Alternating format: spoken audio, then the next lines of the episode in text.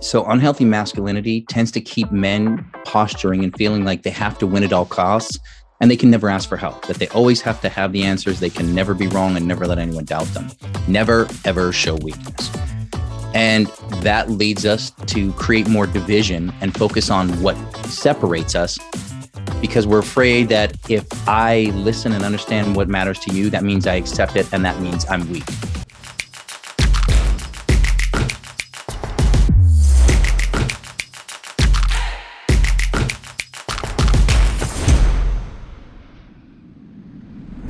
In this episode of the Creator Community, we'll meet Christopher Veal, a father, veteran, and entrepreneur with a passion to help every man live their best life through embracing vulnerability.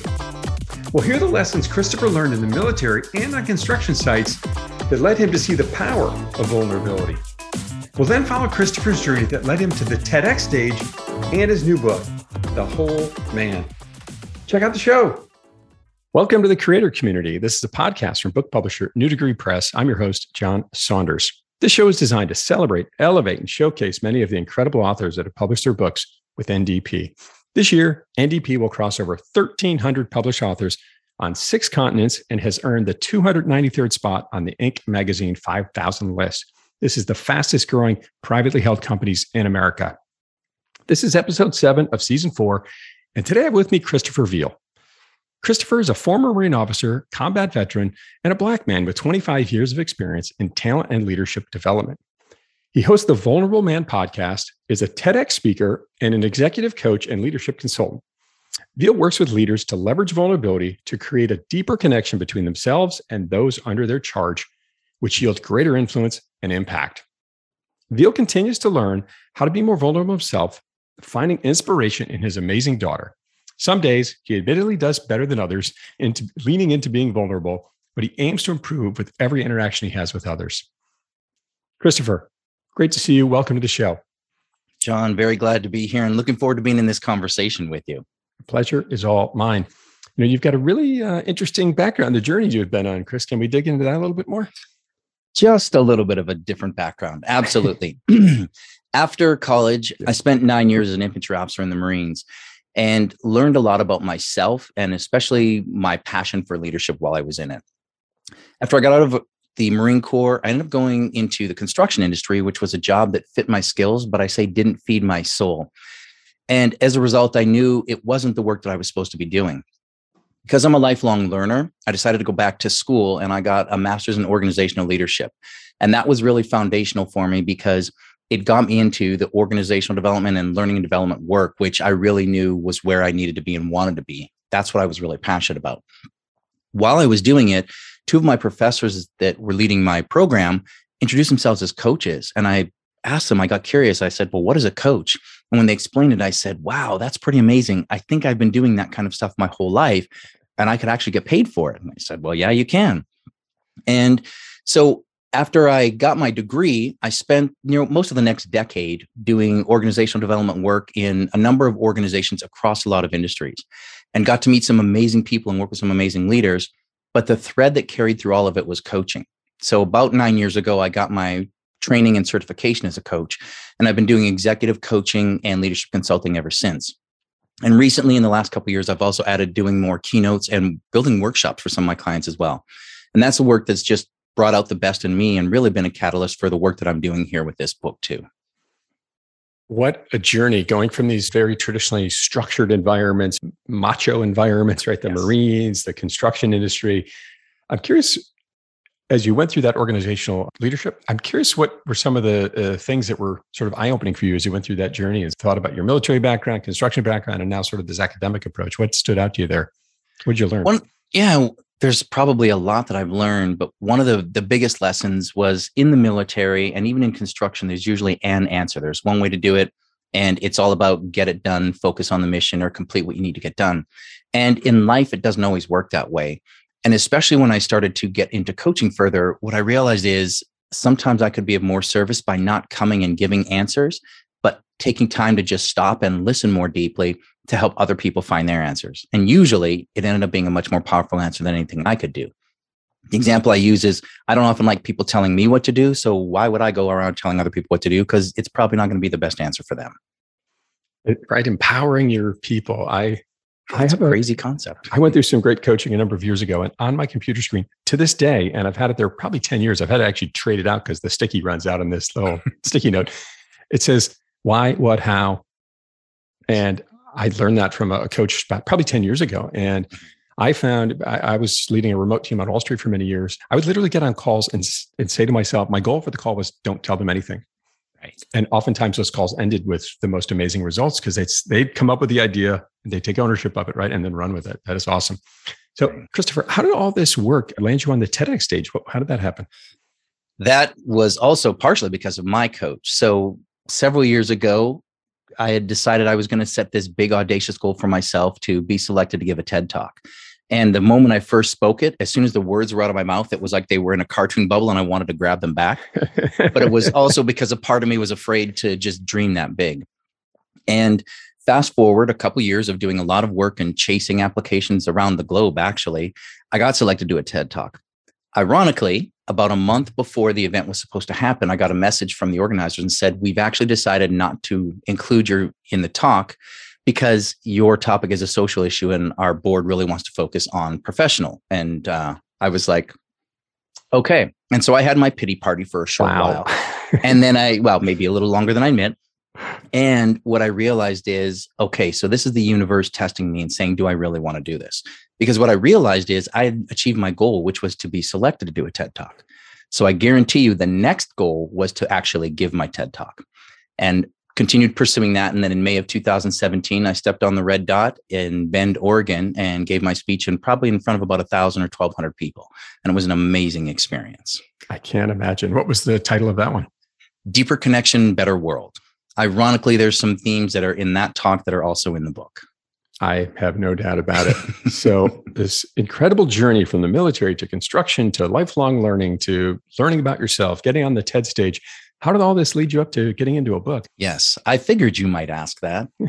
for me, in the back of my mind, for probably the last four or five years, I've had this idea of a book that I wanted to write. In 2015, I did a leadership program. And when I came out of it, I had this leader quest where I wanted to start to expand the conversation for men around vulnerability. Because when I look back at where I had been and the experience I'd had, I realized I didn't know how my what my relationship was with vulnerability. So I was talking with a colleague of mine about a year ago, and he had written a book and was in the process of writing his next book. And as I shared with him that I had this idea of a book I wanted to write, he said, I have got the thing for you. You need to check out Creator Institute. So, of course, I did my due diligence and jumped on and started to search and was really impressed by what I saw. But what sealed the deal for me is Eric Koester took time to talk with me. When I shared my idea, he kind of helped connect the dots for me of how the program could support me in it. And that was all she wrote, no pun intended. One of the things that I loved about the program is that it had a structure that helped me discover my own writing style. I thought beforehand, and there was a lot of mystery about writing a book, that I had to write complete chapters at once. And to me, that was intimidating and wasn't my writing style. And because of the program, the way it's set up, it helps you find your way into it and then creates a pacing and a system for you to really help keep on it. And that's the thing that I love because I know the accountability is what helped me get the book written. There was support along the way throughout. And there really were two key elements for me that, that were game changers. The first was my developmental editor, Jesse. I've got to give a shout out to him. And Jesse was great because he helped me just take all these disparate ideas that I had and start to bring them together and figure out how can they fit and start to create this narrative of the book that I want. After that, I got my green light for publishing. And then I have my marketing revisions editor, who is Chuck, and he is amazing as well, and has helped me then gone through and revise the book and really fine tune it so that it would now have a greater appeal to a, a larger audience. And it's been amazing. I know without those two individuals, the support of the developmental editor and the marketing revisions editor, I don't know that I would have had the book completed. And so I have to give huge props to the Creator Institute and to New Degree Press. I've recommended it to probably dozens of people since, and I know at least three authors, probably four, that are currently doing the program. So that speaks to the quality of the program. Well, I really appreciate hearing that, and you know, this sort of the journey here, right? Meeting Eric, getting a bit of a fine tune of what your idea looks like, but then leveraging the coaching and the support to yes. fine tune and make make the journey your own, right? Because right. all of us have other things going on, and we've got to kind of find our style. And I know that's very much encouraged throughout the program. You know, are you are you an episodic writer or a deadline writer, right? You know, or just you want to write consistently every day or eight hours at a clip. And it, yeah. it's great that it affords you that luxury. And having those partners, uh, especially the editors. I know mine, my developmental editor talked me off the ledge more than once as I was ready to just throw my book in the garbage can. Yes. I don't know what that's like at all. I can't relate to that. No. you brought me back. That is awesome. Thanks for sharing that. So, Christopher, you know, the whole man, what, what's this book about? Yes. The whole man looks at what holds men in unhealthy masculinity in the 21st century and also what keeps us as men from feeling safe in embracing greater vulnerability in our lives. In it, I explore some of the outdated constructs and views around being a man that keep us closed off from our emotions. And ultimately, it helps bring a message that we need to evolve how we hold masculinity. And in that, we need to keep the parts of masculinity that still serve, but be open to expanding how we define what it means to be a man. And do that by shifting from a mindset of this either or type of thinking and move more towards that of both and. Incredible. When you think about this book and this powerful message you have about vulnerability, which so often we see many times as a weakness, right? And as mm-hmm. you know, I might argue, and I think your message is that it's a strength, a strength. You know, you had to have a big push to get this thing done and fit it into your life. You know, Christopher, what was your mission? What was your why to get this book off the ground? Yes as I reflected on the portrayals of men that I had witnessed growing up or in my professional careers, also including the fact that I grew up without a father, I looked at the things and the examples I saw of men and masculinity in society and in pop culture. Looking also at my time in the Marine Corps and construction, what I started to recognize was that while I could relate in a number of those ways, I still felt incomplete and not really fully myself in, in some situations. In 2016, I began interviewing men around the subject of vulnerability because I was curious if there were other men feeling some of the same things, that same wondering, and if they were feeling like they had to shut off parts of themselves in different areas of their lives.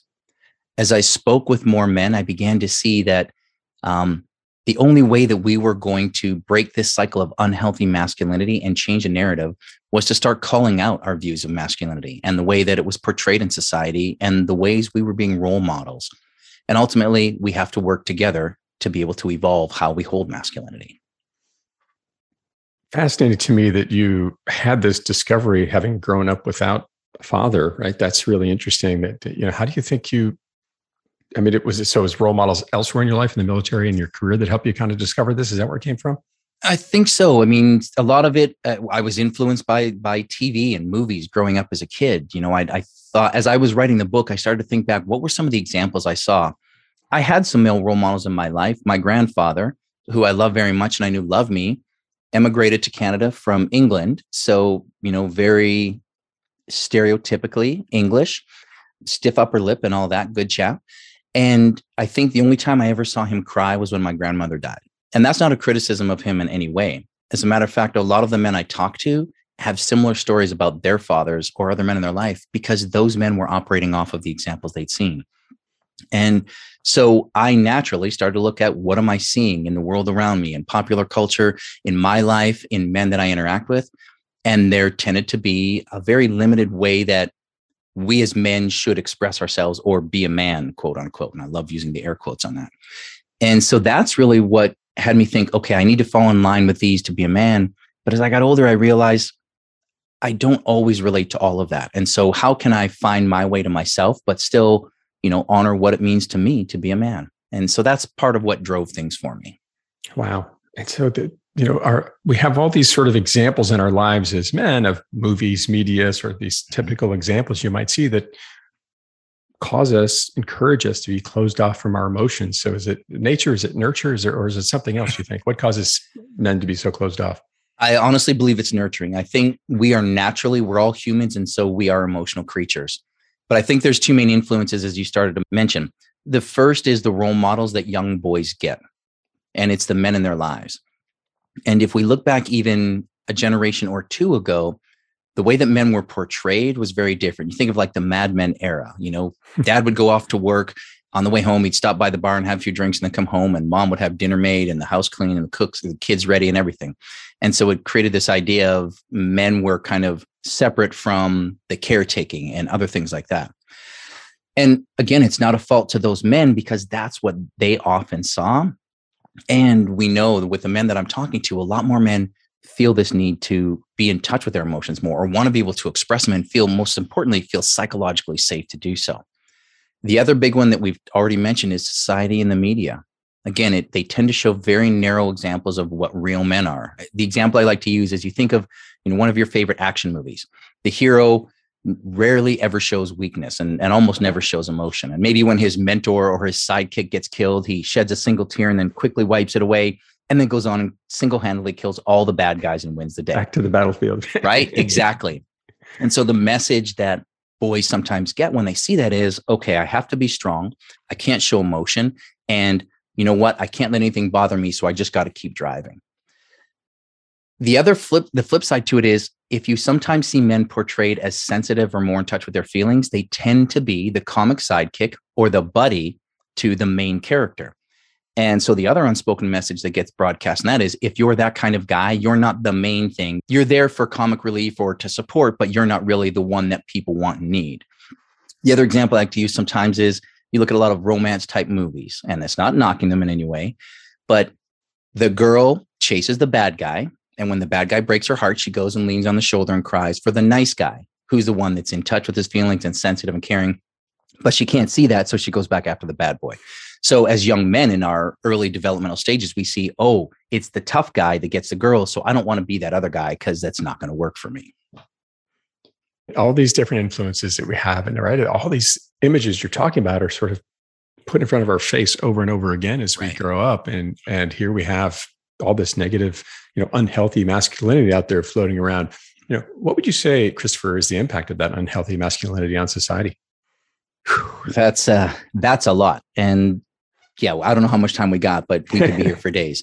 I think some of the biggest things I see most recently is a lot of the toxic masculinity that has been coming to the forefront in the last several years, and especially as it's resulted in the Me Too movement. It that is one of the ways that unhealthy masculinity manifests and it hurts all of us. The other thing I see that's really relevant today is in politics.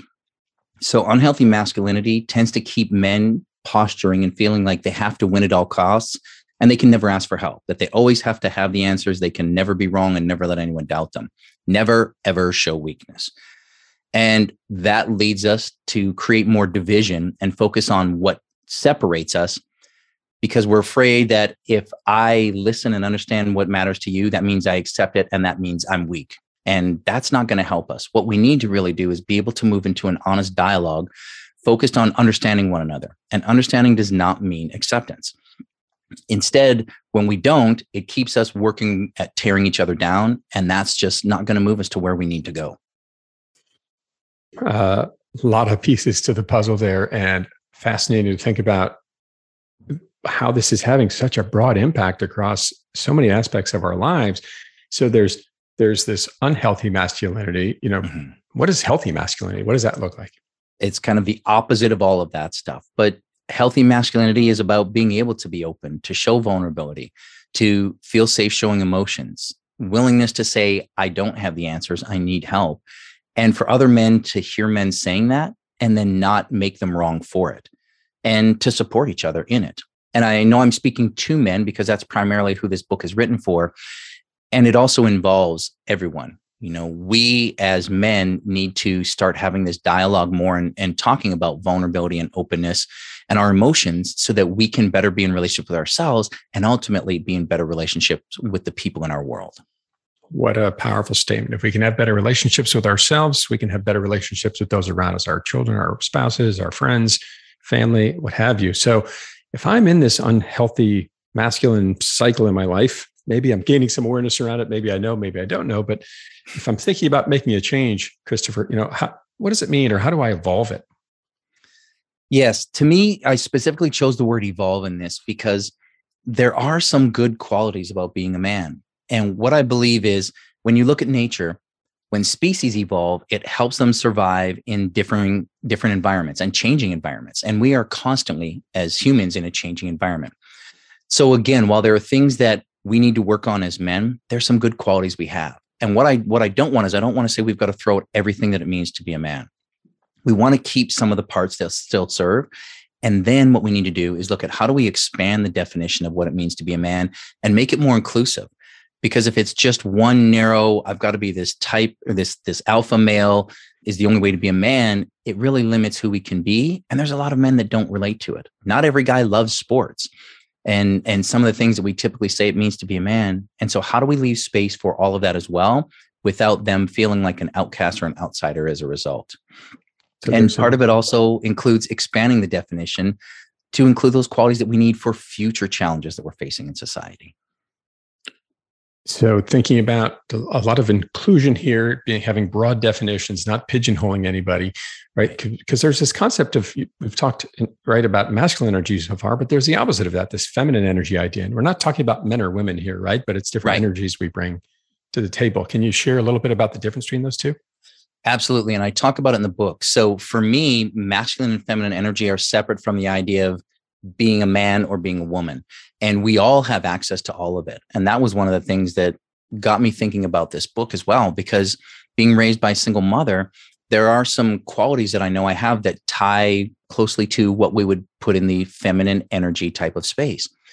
And so, what I also want to be able to normalize is that men can access both of these, just like women can access both of these. And it doesn't change who we are. So just because I have a body that identifies as male does not mean that I automatically embody all the masculine energy traits and that I don't embody any of the female ones. And that's part of what I want to point out too is we can tap into both of them and it's actually needed for us because we are not just separate people. We are whole people.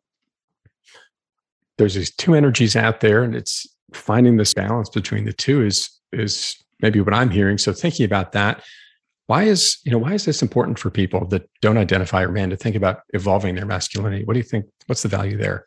The the bottom line is we all influence the narrative of how we define what it means to be a man. Whether consciously or unconsciously we're all reinforcing healthy or unhealthy masculinity.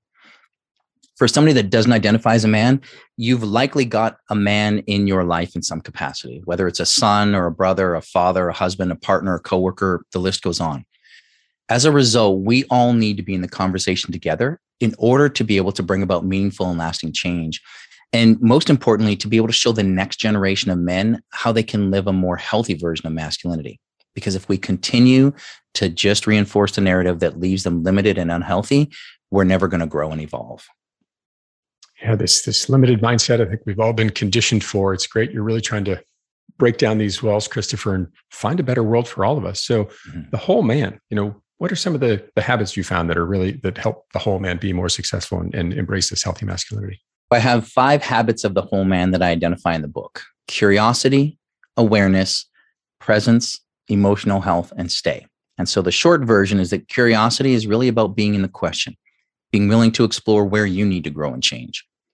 Awareness is once you've got that curiosity going, you can understand and, and check in with where you are now and where you need to go and then continually as you're going along making sure am i making progress in the direction that i want? Presence is about slowing down and really being present in your life.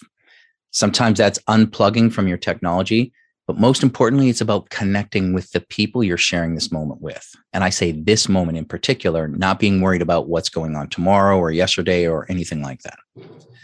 Emotional health is about expanding our emotional bandwidth as men and normalizing that we have to do our own work around emotional fitness, just like we tend to do a good job of taking care of our bodies. So that emotional fitness and health is important too. And then the last habit is stay. And this one is knowing that the work of practicing the habits might be challenging. It's important to remember to stay and not shy away from the work. You have to be patient and know that the change won't happen overnight, but be willing to go through the work of doing it as you go appreciate this very I'm going to call it a very practical and actionable roadmap you've created here. And also this idea around one, we, we need to find a way to this healthy masculinity to have better relationships, live a more fulfilled life. but also know that it takes practice. It's not going to yes. happen overnight. We've been conditioned all these years, as you said, by all these different aspects of our lives to think this way or feel like we need to live a particular way. And it takes practice, like anything, a bit of a muscle to break out of it. What an awesome roadmap you put together here for folks. Thank you. Christopher, as you think about your own journey through the book, you know, books oftentimes are writing a book is a journey of learning itself, not just an output, as sometimes we get disillusioned about. How do you think the book has changed you? You know, what have you learned about yourself along the way? The biggest thing is that it's helped me claim my own superpower, which is vulnerability. I call myself a vulnerability vanguard. It's also allowed me to be more present in my life and my relationships with people, which has been transformational. And the one where it's most impacted me is with my daughter. It's really helped me to think about how do I want to model what healthy masculinity can be so that she knows what it should be instead of some of the influences she may get from the media that I got tainted by as a boy growing up. I've also learned that it doesn't matter how my vulnerability is received by others. Initially, when I started doing it, I would sometimes shy away if it wasn't received well by other people in the space and especially by men. And what I recognize now in the process of writing the book is that everyone is on their own journey. And if someone has a negative reaction to my being vulnerable, it's actually not about me. So, what I need to do is continue doing what I'm doing and remember that there's a growing community of men who are standing up and doing this work too and that's the other beautiful gift that i got from writing the book is i've connected with so many amazing men and women who are supporting this and want to see more of this in the world so when you run into someone else i i have found in life that vulnerability breeds vulnerability but as you shared there are examples where you maybe approach this with somebody and this very awkward circumstance comes about and you said it's not about you it's about them so if mm-hmm. i'm trying to exercise this vulnerability muscle christopher and that happens to me and i have this super awkward exchange what, what how do I approach that? How do I think about that? The simplest thing is I tell people is like say in your own head, it's not about me. because there are a lot of, and it sounds a little bit punny, but the fact of the matter is there are, there are a lot of men that haven't been given permission to feel safe in being more vulnerable. And so when other people do it sometimes, it's a little scary, especially if they've been in that narrative all the time of I have to be this this specific type of man to be a man. And so for them, it may take multiple times for them to see it before they're willing to lean into it. But what I tell people is you just keep doing you, right? So if you show a little bit of vulnerability that isn't well received, don't let that stop you from continuing to grow and progress on your own path. Sort of the opposite of the George Costanza, as I recall. It's not about you; it's about me. It's yeah. the opposite of this thing. right. Uh, yeah. I love that. So, as you think about this journey and going through the book and having it out there or soon to be out there in the world now, late spring 2022. Christopher, what's been an unexpected positive you found from this whole journey in writing your book? I think it's been the response that I got from people as I shared that I was writing the book throughout the last year and change. I've had people from all walks of life when I share it that they're like, this is so needed. Thank you. I've had men reach out and thank me for being willing to write this, for putting a voice to these things that they've been feeling for themselves.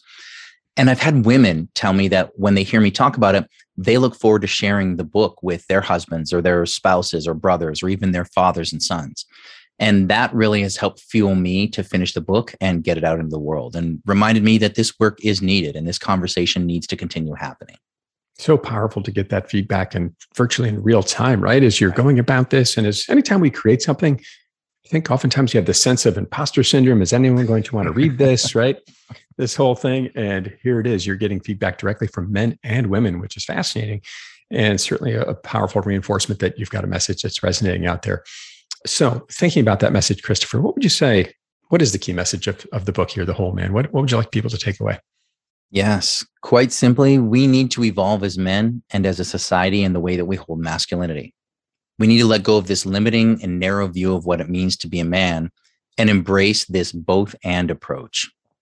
To be a whole man is to accept who we are and also grow into who we need to become for humanity.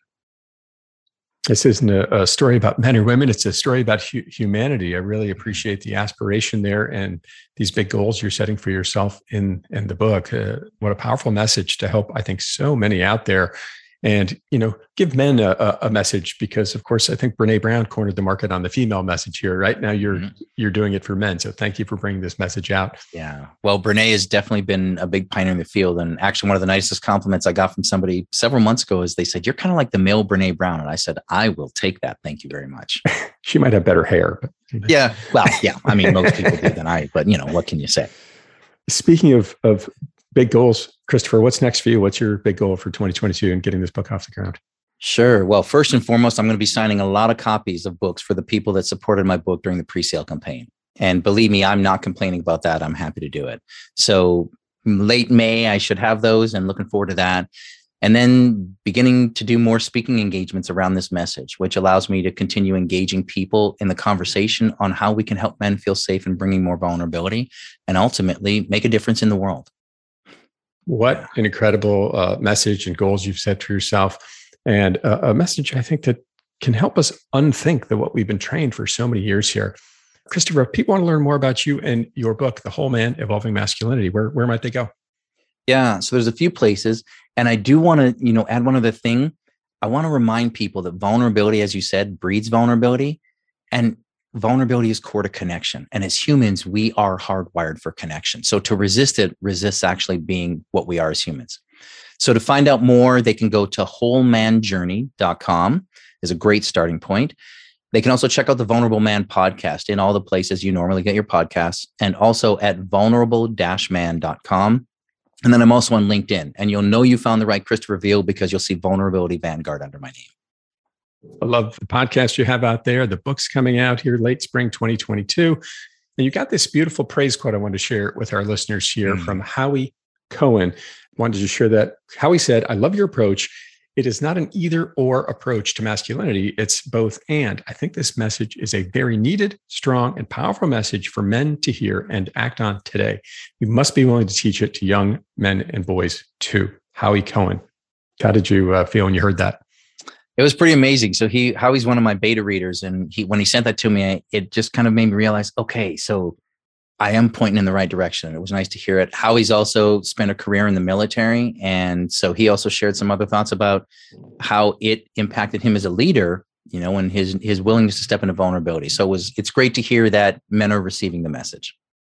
What a powerful message you have here, Christopher. Men thinking about masculinity in a new way, embracing a healthier masculinity, living better lives and relationships with our family and friends. Uh, Christopher Veal's book, The Whole New Man Evolving Masculinity, will be available late this spring 2022, wherever you buy books online. Christopher, great to see you. Thank you for sharing this message with the world. Thank you very much. Appreciate it being here, John.